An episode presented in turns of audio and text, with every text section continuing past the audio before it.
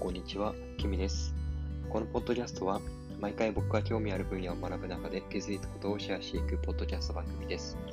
事前に皆さんとシェアしたいテーマだけ決めて、あとはぶつけた話をしています。この番組は、アンカーというアプリを使って収録、配信しています。今日のシェアしたいテーマは、定義づけの大切さについてです。そうこの考え方割と最近、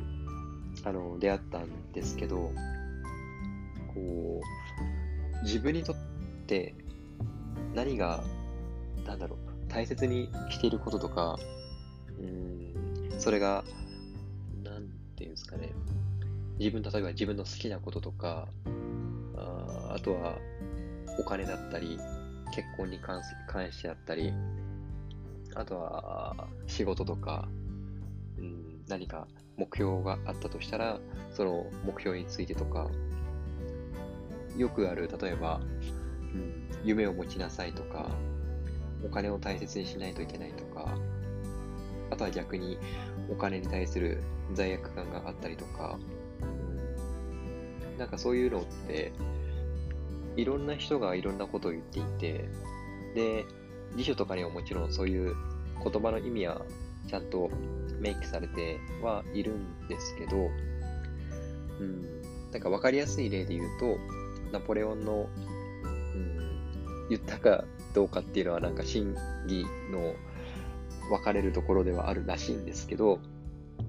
まあね、よく聞くナポレオンの我が輩の辞書に不可能という文字はないみたいな、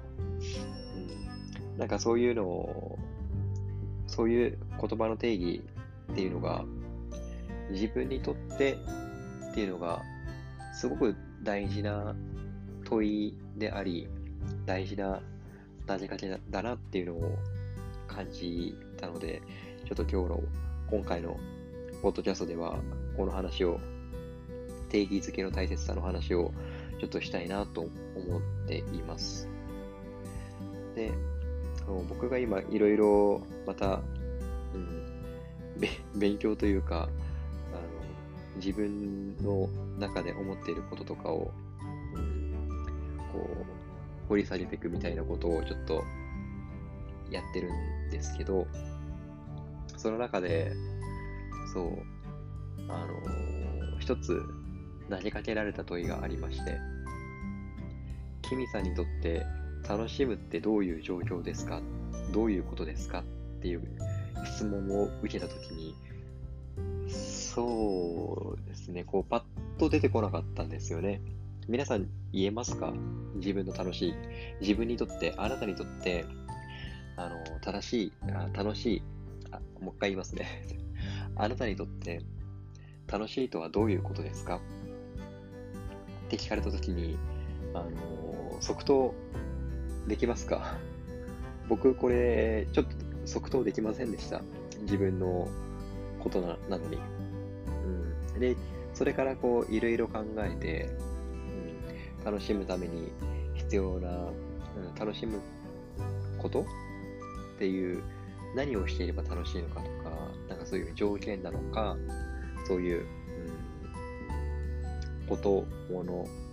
うん、環境とか、そういうのをいろいろ考えて、うん、そう楽しむためには、いろいろまず自分自身が後ろめたさがなかったりだとか、うん、何何かをする上でですね、そう僕の場合何かをしようとするとついつい誰かの視線とか、うん、ですね、こう誰かに迷惑がかかるんじゃないかとか、そんなことばっかり考えてしまいがちなので、でもそれだと絶対楽しめてるとは言えないので、だからそういう後ろめたい気持ちがなく、自分のやりたいことができているっていうようなことがようやく言えて、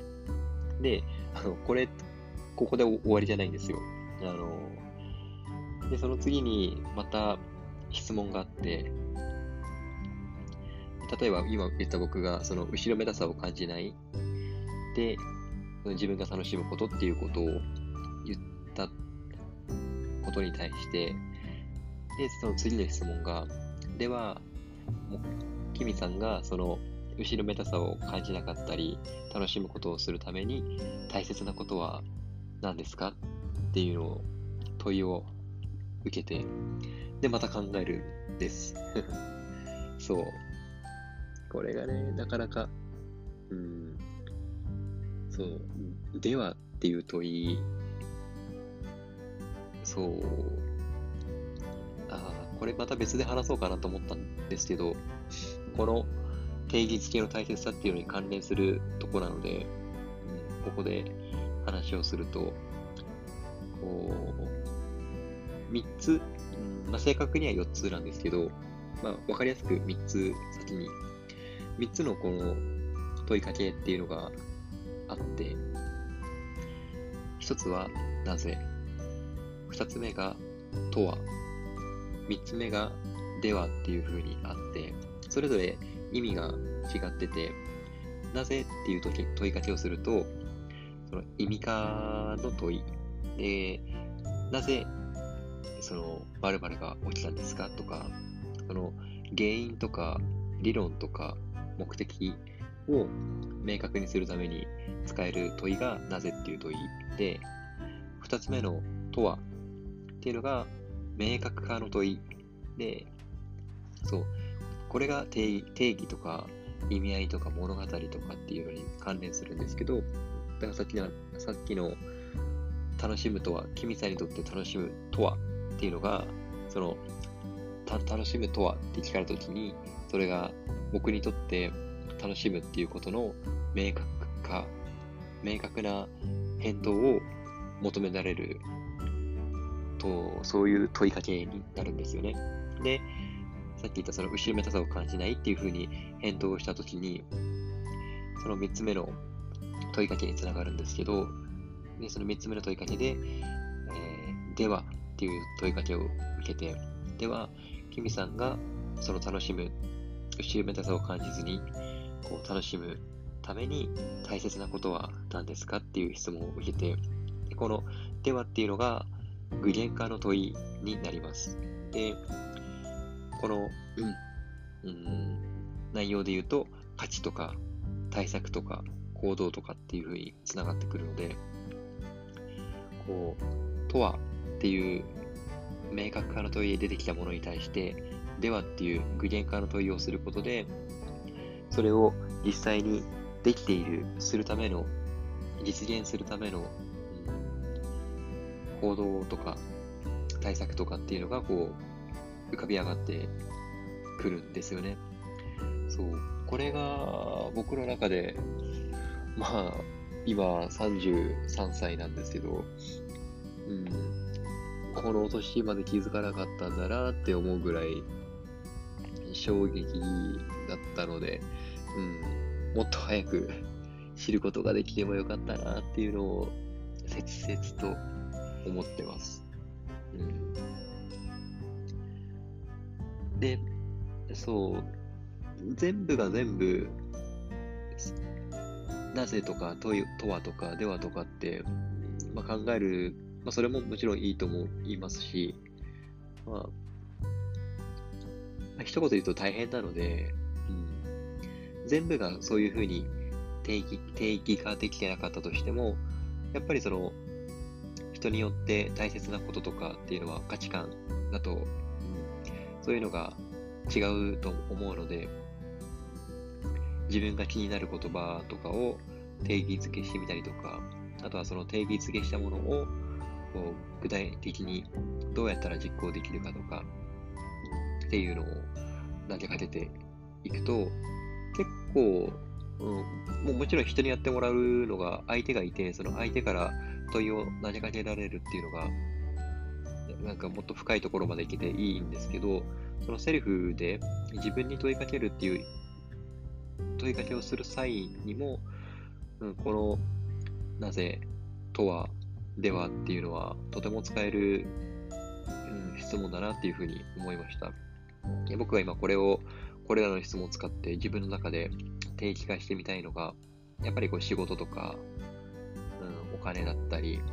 時間とか、